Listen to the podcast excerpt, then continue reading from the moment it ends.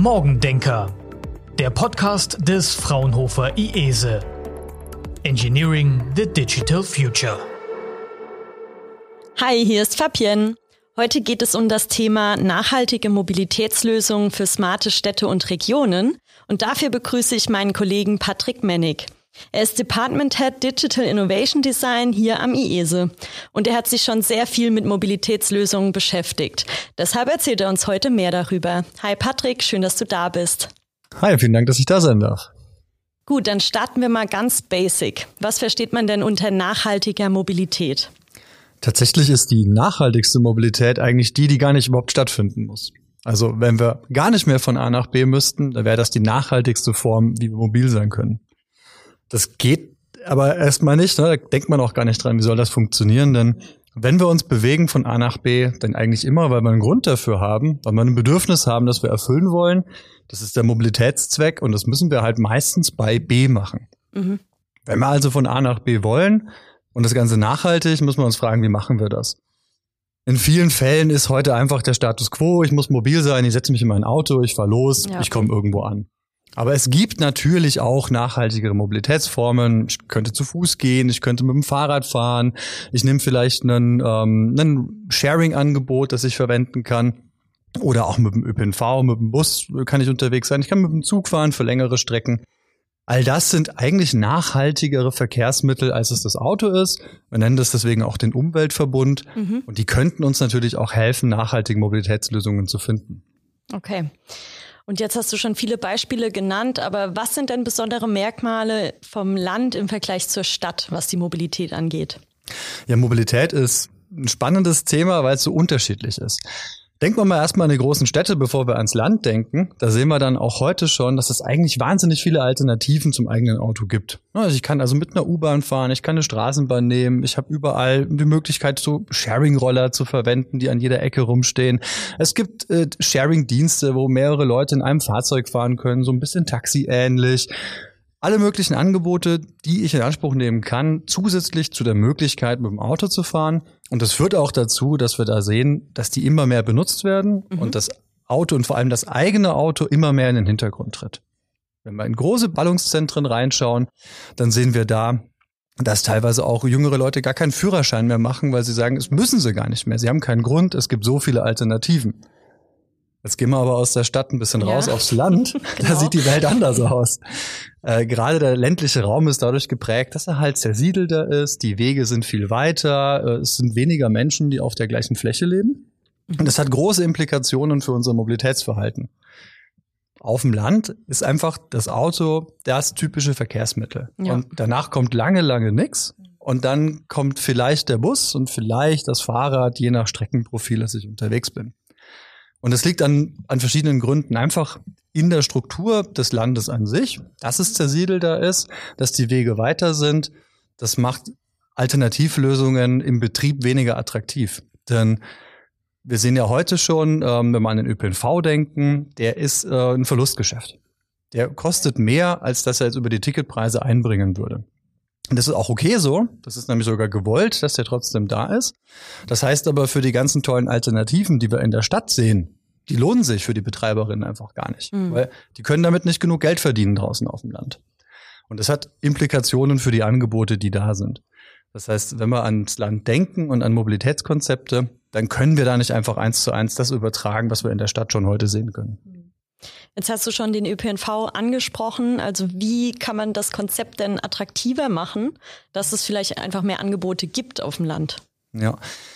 Attraktivität ist da tatsächlich das richtige und wichtige Stichwort. Denn ähm, Mobilität auf dem Land äh, könnte ja immer sagen, wir haben ja gar kein Problem. Ich habe doch mein Auto, ich kann das verwenden. Warum mhm. soll ich überhaupt was ändern wollen?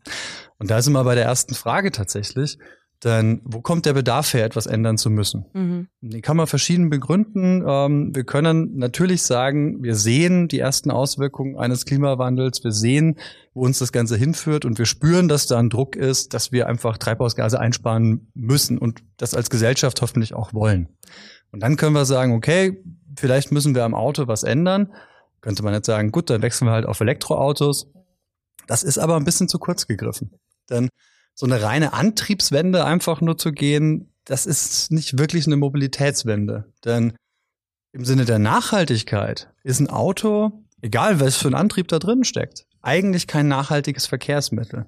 Und es verursacht immer noch Emissionen. Ja, auch ein Elektroauto verursacht Emissionen, zum Beispiel beim Bremsen oder auch durch den Reifenabrieb, aber insbesondere auch Flächenverbrauch. Wenn wir uns mal umgucken draußen, wie viel eigentlich unserer Umwelt dadurch verbraucht wird, dass wir erlauben, dass dort Blechkisten rumstehen, mhm. dann ist das ganz schön viel. Und auch das ist eigentlich nicht nachhaltig. Und äh, dann ist so ein Auto halt auch ein Verkehrsmittel, das steht die meiste Zeit leider nur ungenutzt rum. Mhm. Und wir sind halt woanders. Wir haben es aber halt vor der Tür stehen, damit wir uns mal bewegen können. Genau. So, da sind wir jetzt schon mal bei der Frage, ja, warum sollte man eigentlich was ändern wollen? Mhm. Und ähm, wie können wir dann da hinkommen? Da sind wir bei ja. der Attraktivität. Denn so ein, ähm, so ein Auto ist schon ein sehr attraktives Verkehrsmittel. Das ist immer für mich da. Ich sitze alleine drinnen, da ist niemand sonst, der mich nervt. Ich kann die Musik hören, die ich hören möchte. Ich komme genau von A nach B, äh, von dem Startpunkt zu dem Zielpunkt, wo ich hin will, zu jeder Zeit. Mhm. Da wird es ganz schön schwierig, eigentlich ein attraktives Gegenangebot dazu zu finden. Aber genau das ist die Herausforderung, wenn wir über Mobilität sprechen, über die Mobilitätswende, dass wir eben attraktive Gegenangebote schaffen wollen. Und wir haben uns das auch angeschaut. Ähm, zum Beispiel haben wir uns angeguckt in einer Studie Mobilitätswende 2030, die wir für die DB Regio AG erstellt haben, wie denn die Zukunft des ÖPNV, insbesondere des Busses auf dem Land ausschauen kann. Und wie sieht die Zukunft aus? Genau. da sind wir bei der Frage. Ähm, in dieser Studie haben wir mit äh, verschiedenen Expertinnen und Experten aus dem Bereich der Mobilität ein Zukunftsszenario erstellt haben uns eben angeguckt, was sagen die darüber, wie im Jahr 2030 der Bus auf dem Land ausschauen soll. Und dieses Zukunftsszenario wiederum mit einer anderen Gruppe von Expertinnen und Experten validiert und von denen dann auch noch das Feedback eingeholt und davon abgeleitet sowohl Empfehlungen für Anbieter von Mobilitätsangeboten, zum Beispiel ein Betreiber von Busdiensten, mhm. aber auch Empfehlungen insgesamt, welche Rahmenbedingungen sich eigentlich ändern müssten. Und äh, das ist super spannend, denn äh, dieses Szenario, was dabei rausgekommen ist, klingt total toll. Ja. Was könnte ein attraktiver ÖPNV aus dem Land sein? Das könnte heißen, dass es äh, vielleicht ähm, sowas wie autonome Shuttles gibt oder dann ähm, vielleicht auch fahrerbetriebene Shuttles, die mich sehr nah oder vielleicht sogar direkt vor meiner Haustür abholen mhm. und dann zu so einem nahegelegenen Umstiegsplatz hinbringen. Und dieser Umstiegsplatz, das ist ein Ort, von dem dann aus Busverbindungen zu den nächsten wichtigen größeren Zentren oder auch zu anderen wichtigen Umstiegsplätzen fahren und das in einem sehr hohen Takt. Das heißt, sobald ich mal an so einem Umstiegsplatz bin, da kann ich dann wie an so einem größeren ähm, Straßenbahnbahnhof vielleicht ständig in die nächste einsteigen und kann sofort dann eigentlich zu meinem äh, zu meinem nächsten größeren Kreuzungspunkt hinfahren. Ah, ja. Genau. Mhm. Und das kann ja zum Beispiel die nächste größere Stadt sein. Mhm. Und diese Umstiegsplätze, die sollten mir auch eine gewisse Aufenthaltsqualität bieten. Da ist dann vielleicht ein Café oder ein Bäcker, eine Möglichkeit, was einzukaufen. Vielleicht auch eine Möglichkeit, dass ich meine Tasche mal lagern kann, dass ich dort einfach an diesem Ort ähm, eine gewisse Qualität habe, dass es für mich auch lohnt, dahin zu gehen. Dann steige ich in den Bus ein, ein Bus mit hoher Aufenthaltsqualität, der mir vielleicht auch zusätzliche Serviceangebote bietet. Sag mal so einen Netflix-Film noch angucken. Ja. Alles denkbar. äh, möglichst über Busspuren dann auch eben in die nächste Stadt fährt, wo ich dann ankomme, wieder an so einem zentralen Mobilitätshub, um dort meine Reise fortzusetzen. Okay. Das ist das Szenario. Klingt super. Genau, das klingt wirklich nach einer Supervision. Jetzt wäre meine erste Frage, ist das wirtschaftlich umsetzbar, realisierbar? Ja, ähm, ich würde sogar eine Frage vorher noch stellen. Was an dem Szenario ist denn wirklich neu? Und das ist das, was nämlich dann auch in unsere Validierungsphase rausgekommen ist. All die mhm. Elemente in dem Szenario, da ist überhaupt nichts Neues drin. Die haben wir alle schon mehrfach gehört. Mhm. Die haben wir teilweise auch schon da draußen gesehen, teilweise auch schon erprobt und ausprobiert. Trotzdem sehen wir ja noch nicht, dass wir auf dem Weg wirklich dahin sind. Genau, ja. Und dann sind wir bei der Frage, na, wie kann man das eigentlich umsetzen? Wie kann man das bezahlen? Wie kann man das betreiben?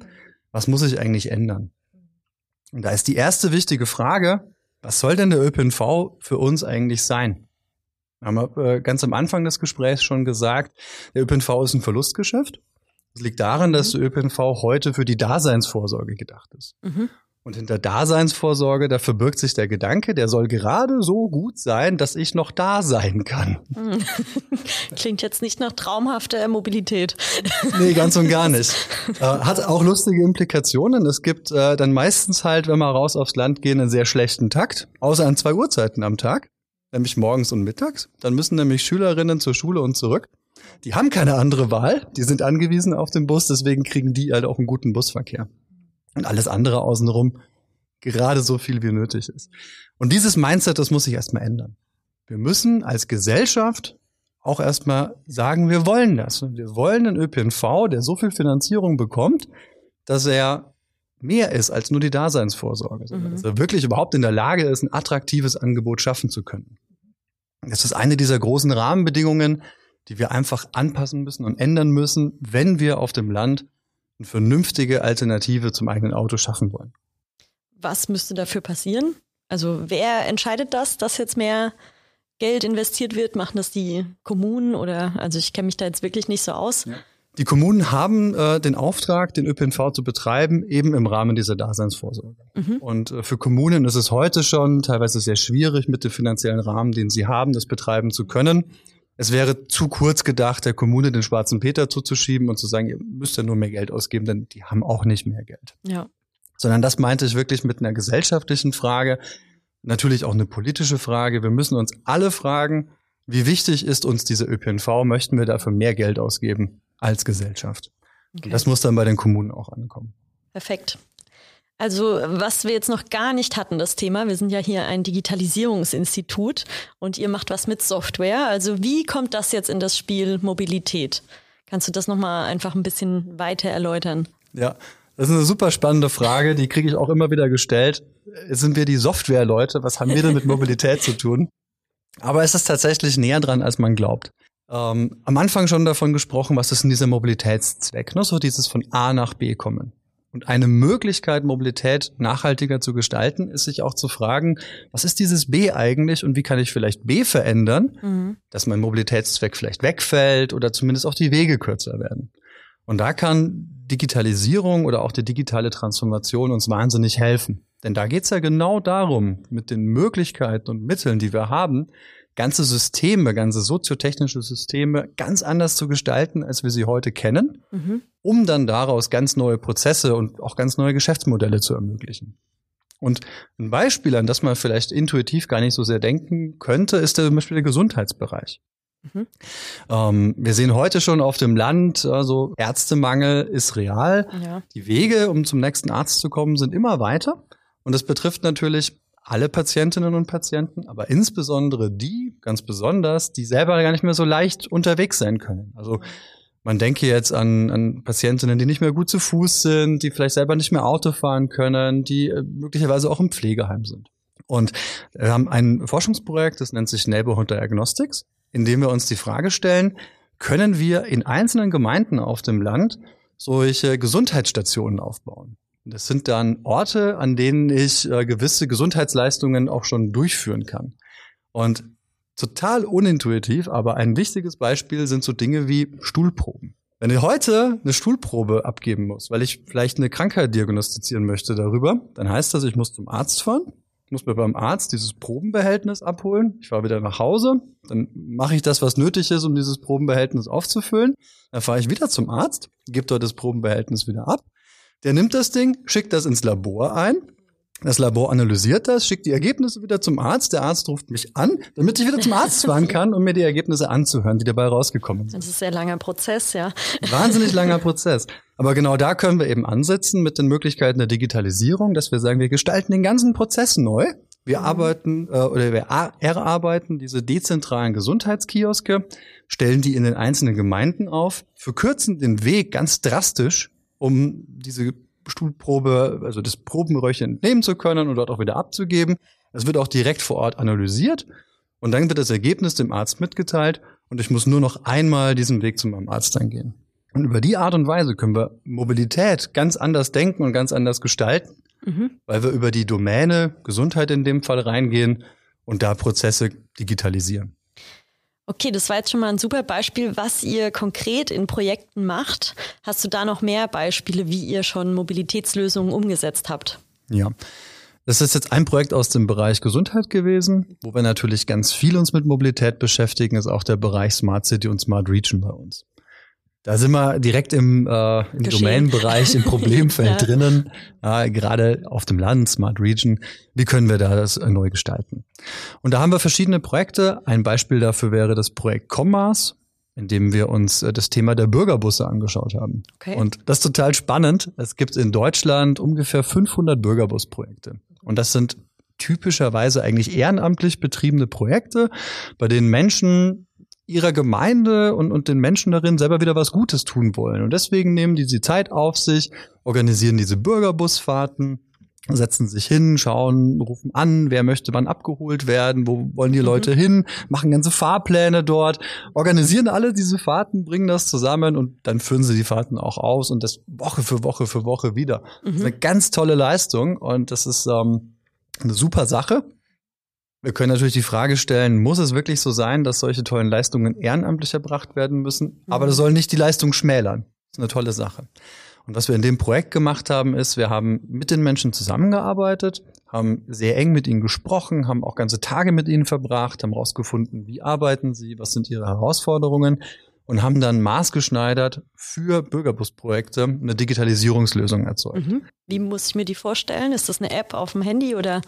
Genau, es ist quasi eine, eine Web-Oberfläche, die ich mit meinem Computer mhm. aufrufen kann. Okay. Und dort kann ich dann sowohl diese Fahrten planen, als auch, und das ist der zweite Teil, für die Fahrerinnen und Fahrer, die dann tatsächlich unterwegs sind, auch so eine Unterstützung, dass die unterwegs dann gucken können, wo ist mein nächster Stop, wer ist eingestiegen, muss ich irgendwas Besonderes beachten vielleicht bei der Person, braucht die besondere Hilfe, mhm. um, ähm, um da eine Entlastung auch bieten zu können.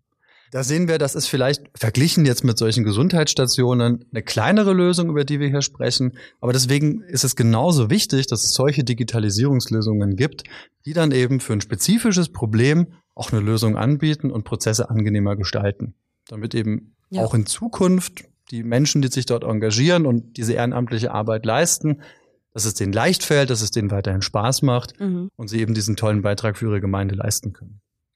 Prima, das war jetzt eine Lösung fürs Land. Gibt es auch Mobilitätskonzepte für Smart Cities, die ihr entwickelt habt? Genau. Wir waren auch beteiligt an einem Forschungsprojekt, direkt hier äh, das Kaiserslautern betroffen hat. Mhm. Wir haben hier das ehemalige Fabrikgelände der Nähmaschinenfabrik Pfaff mhm. und äh, dort entsteht seit einigen Jahren ein klimaneutrales Stadtquartier. Okay. Da war mal Teil eines Forschungsprojektes, wo wir uns angeschaut haben, wie wird denn eigentlich ein Stadtquartier klimaneutral? Mhm. Und die Frage klingt erstmal auch ganz trivial, aber da haben wir auch ganz früh in dem Projekt gemerkt, dass da wahnsinnig viele Aspekte mit dranhängen. Und Gott sei Dank hatten wir sehr viele Partner in diesem Projekt auch, die die unterschiedlichsten Disziplinen zusammengebracht haben. Mhm. Und da haben wir uns sowohl im Bereich Energieversorgung angeschaut, aber auch Wärmeversorgung, Dinge wie Aufenthaltsqualität in den, in den Stadträumen selber. Wie sorgen wir dafür, dass Wege so gestaltet sind, dass man sie nicht mit dem Auto zurücklegen möchte? Verkehrskonzepte, Fahrtplanungen, alles Mögliche. Und das sind also super, super viele Aspekte, die in diesem Projekt sich angeschaut wurden. Und unter anderem eben auch Mobilitätskonzepte, Mobilitätslösungen, die auf den ersten Blick gar nicht ersichtlich sind. Dinge wie ein Stellplatzschlüssel. Städte die äh, legen fest, wenn man ein neues Gebäude baut, wie viele Stellplätze pro Wohneinheit dann dort vorhanden sein müssen. Mhm. Und äh, dieser Satz bestimmt quasi auch, wie viel Fläche in einem Stadtraum dann von Autos belegt sein wird. Und auch in diesem Projekt haben wir es dann geschafft, über langwierige Argumentationen gemeinsam mit der Stadt Kaiserslautern dafür zu sorgen, dass wir einen sehr, sehr niedrigen Stellplatzschlüssel geschaffen haben. Mhm. Plus die Verpflichtung, dass Autos nicht überirdisch abgestellt werden dürfen, sondern in Tiefgaragen müssen. Okay. Das führt dann dazu, dass wir im Stadtbild wiederum wenig Autos sehen werden in diesem Quartier. Ah ja. Mhm. Was dann wiederum dazu führt, dass natürlich ein gewisses, eine gewisse Änderung des Mindsets eintreten wird von den Bewohnerinnen und Bewohnern in diesem Quartier, dass wir dann weiter nutzen. Und dann sind wir wieder bei der Frage der Digitalisierung. Was heißt das? Wir haben uns in diesem Projekt angeschaut, wie eine digitale Plattform, die dann auch verschiedenste Dienste miteinander vernetzt, wieder helfen könnte, dieses Ziel des klimaneutralen Stadtquartiers zu erreichen. Und da ist auch wieder Mobilität natürlich nur ein Teilaspekt, aber da kann man sich dann vorstellen, dass wir verschiedenste Informationen zusammenbringen, zum Beispiel über die Auslastung des Quartiers, vielleicht die Termine einer Benutzerin, die gerade anstehen, plus das Wetter. Ja, und wenn wir dann wissen, okay, sie hat einen Termin, der ist irgendwo in der Stadtmitte, ist aber gerade schönes Wetter, dann hätten wir die Möglichkeit, über die Plattform zum Beispiel ihr gewisse Motivationen auszuspielen, dass sie doch jetzt vielleicht mit dem Fahrrad fahren sollte, statt ein Auto zu nehmen. Okay. Zum Beispiel in Form von einem Gutschein, den sie dann bekommt oder einer gewissen Vergünstigung. Also hätte dann jeder Anwohner in diesem Gebiet diese Plattform auch als App auf dem Handy und würde dann, wenn er sich überlegt, ich möchte jetzt irgendwo hin, erstmal schauen, was bietet mir denn die Plattform an? Ja, genau. Der Gedanke in diesem Projekt oder die Vision, die wir formuliert haben, ist, dass es diese digitale Quartiersplattform gibt, die bündelt all die Angebote, die in diesem mhm. Quartier stattfinden. Jede Bewohnerin, jeder Bewohner hat dort einen Benutzeraccount, ist da angemeldet und dann ist unsere Vision, dass wir sagen, diese Plattform gibt mir proaktiv Informationen und Angebote, aber so, dass sie mich nicht nerven. Es geht nicht darum, jemanden zu bevormunden und es mhm. geht nicht darum, den großen Moralapostel zu spielen, sondern passend zu meinem Verhalten im richtigen Moment eine Unterstützung auszuspielen, mhm. die mir dann hilft, ein vielleicht etwas klimafreundlicheres Verhalten dann auch tatsächlich auszuführen, um dann so langfristig auch zu einer Verhaltensänderungen zu führen. Es geht also nicht um Bevormundung, es geht nicht um Verbote, es geht nicht darum, dass man jemandem was wegnehmen möchte, sondern es geht darum, dass wir zusätzliche attraktive Angebote schaffen wollen, die dann hoffentlich im richtigen Moment auch verwendet werden. Okay. Ja, das klingt nach einer super Vision. Könnt ihr sagen, bis wann das umgesetzt wird? Also wie lange läuft das Projekt noch? Oder wie ist überhaupt der Stand äh, in dem Projekt? Das Forschungsprojekt endet jetzt im kommenden Jahr.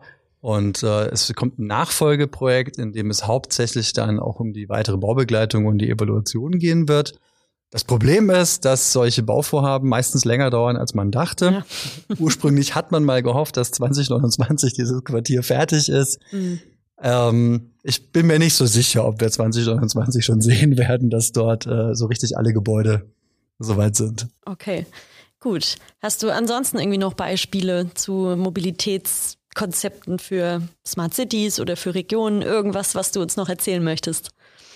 Also man könnte jetzt ganz, ganz viele Beispiele noch anführen, ähm, wenn wir auch da draußen uns mal umschauen, sowohl in Deutschland, aber auch in, in anderen Städten weltweit, dann finden wir überall ganz tolle Beispiele dafür, wo Mobilität mal neu gedacht wird, wo Dinge einfach mal anders gemacht werden, wo man auch mal innovativ an die Sache rangeht und auch Sachen vor allem einfach mal ausprobiert. Okay. Und das wäre so meine Einladung, dass wir dort an dieser Stelle ein bisschen mutiger werden und einfach mal Sachen ausprobieren. Denn nur wenn wir sie testen, dann können wir in Kontakt kommen mit Menschen. Und am Ende geht es ja darum, dass Menschen und deren Bedürfnisse, dass wir die besser erfüllen können, als wir es heute machen, um damit dann in diese neuen Mobilitätskonzepte reinzukommen. Und das wäre mein großer Wunsch an der Stelle. Das ist doch ein sehr schöner Abschlusssatz. Also erstmal vielen Dank dir, dass du uns das Thema jetzt so nahe gebracht hast. Wenn du den Podcast gehört hast, dann weißt du, dass jetzt noch eine Frage kommt, die nichts mit Mobilität zu tun hat, sondern was war denn der erste Rechner, den du hattest? Und welches Betriebssystem lief darauf? Jetzt bin ich noch nicht so alt. Ähm, mein erster Computer war so ein ganz normaler Windows-Heimcomputer, äh, wie man ihn halt auch, hatte. Ja. also gar nichts Spannendes, nichts Besonderes an der Stelle leider. Aber äh, wie so viele wahrscheinlich kam ich über die Computerspiele dann halt zu meiner Liebe für die Technik. Sehr schön. Okay. Dann an der Stelle sage ich schon mal Tschüss Patrick, schön, dass du da warst. Vielen Dank für die Einladung. Und im neuen Jahr geht es natürlich weiter mit dem Morgendenker Podcast. Aber jetzt wünsche ich euch erstmal frohe Weihnachten und einen guten Start ins neue Jahr. Macht's gut, bis dann. Morgendenker. Engineering the Digital Future.